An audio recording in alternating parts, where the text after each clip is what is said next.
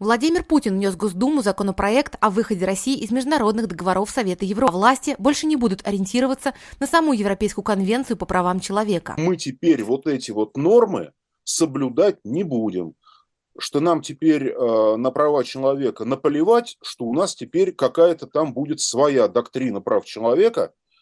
Э, вот э, у нас должен быть русский велосипед, русские права человека и соответствующие русскому духу и русскому миру. В целом Россия хочет выйти из 10 конвенций и денонсировать 10 протоколов к ним. Мы не хотим э, в соответствующем органе сидеть на приставном стуле и э, выслушивать, выслушивать западные нотации. Адвокаты и правозащитники уверены, что выход из международных договоров станет для России большим шагом назад. На самом деле все самое страшное уже случилось, когда Россия де-факто вышла из Совета Европы и отказалась в дальнейшем исполнять решение Европейского суда. Все эти нормы, все эти права, они э, есть, они защищены Э, российским федеральным законодательством, российской конституцией и так далее. Да, действительно, это так.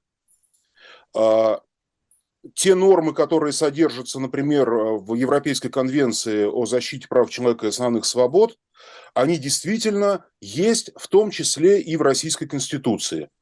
Проблема, проблема только в контрольном механизме. Проблема в том, что когда эти права нарушаются, а нарушаются они очень часто – а, нарушаются а, статьи, нарушаются нормы, нарушение которых считается во всем мире наиболее варварским и недопустимо даже в случае войны. На нарушение Европейской конвенции человек может пожаловаться в Европейский суд, и этот независимый орган будет долго-долго-долго все проверять, но в конце концов вынесет решение, которое ну, по крайней мере, с формальной точки зрения, обязательно для исполнения властями Российской Федерации.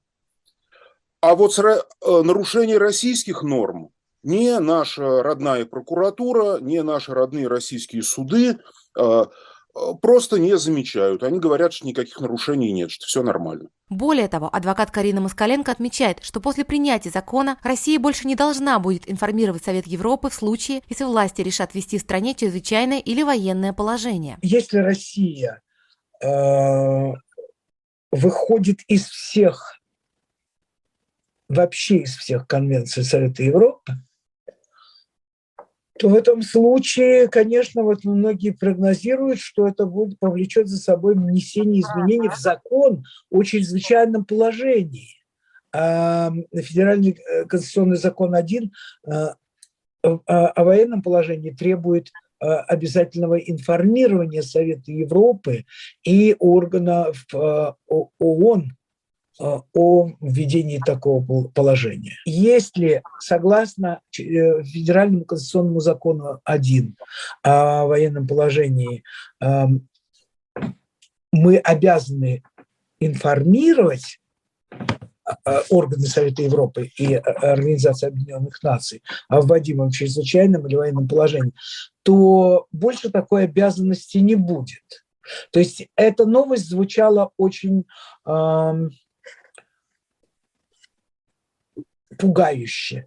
ЕСПЧ с 1998 года следил за соблюдением прав человека в России. На протяжении более чем 20 лет Россия регулярно занимала первое место по числу жалоб, которые поступали в ЕСПЧ. Это право на жизнь, это право на защиту от пыток, а, защиту от незаконных или произвольных арестов, право на справедливый суд, а, право, а, э, право на частную жизнь и неприкосновенность частной жизни в определенных пределах, в определенных же пределах свобода выражения мнения, а, свобода а, совести, свобода а, всякого рода мирных э, демонстраций и так далее. Вот это, эти свободы и эти права во многом уже были упразднены за последнее время. Кроме решений по делам заявителей, Европейский суд в своих постановлениях указывал российским властям на системные ошибки в правоприменении и требовал их исправления. Например, именно под давлением ЕСПЧ в России были сильно улучшены условия содержания заключенных в следственных изоляторах изоляторах, а также велась борьба с пытками в местах лишения свободы. Это все, конечно,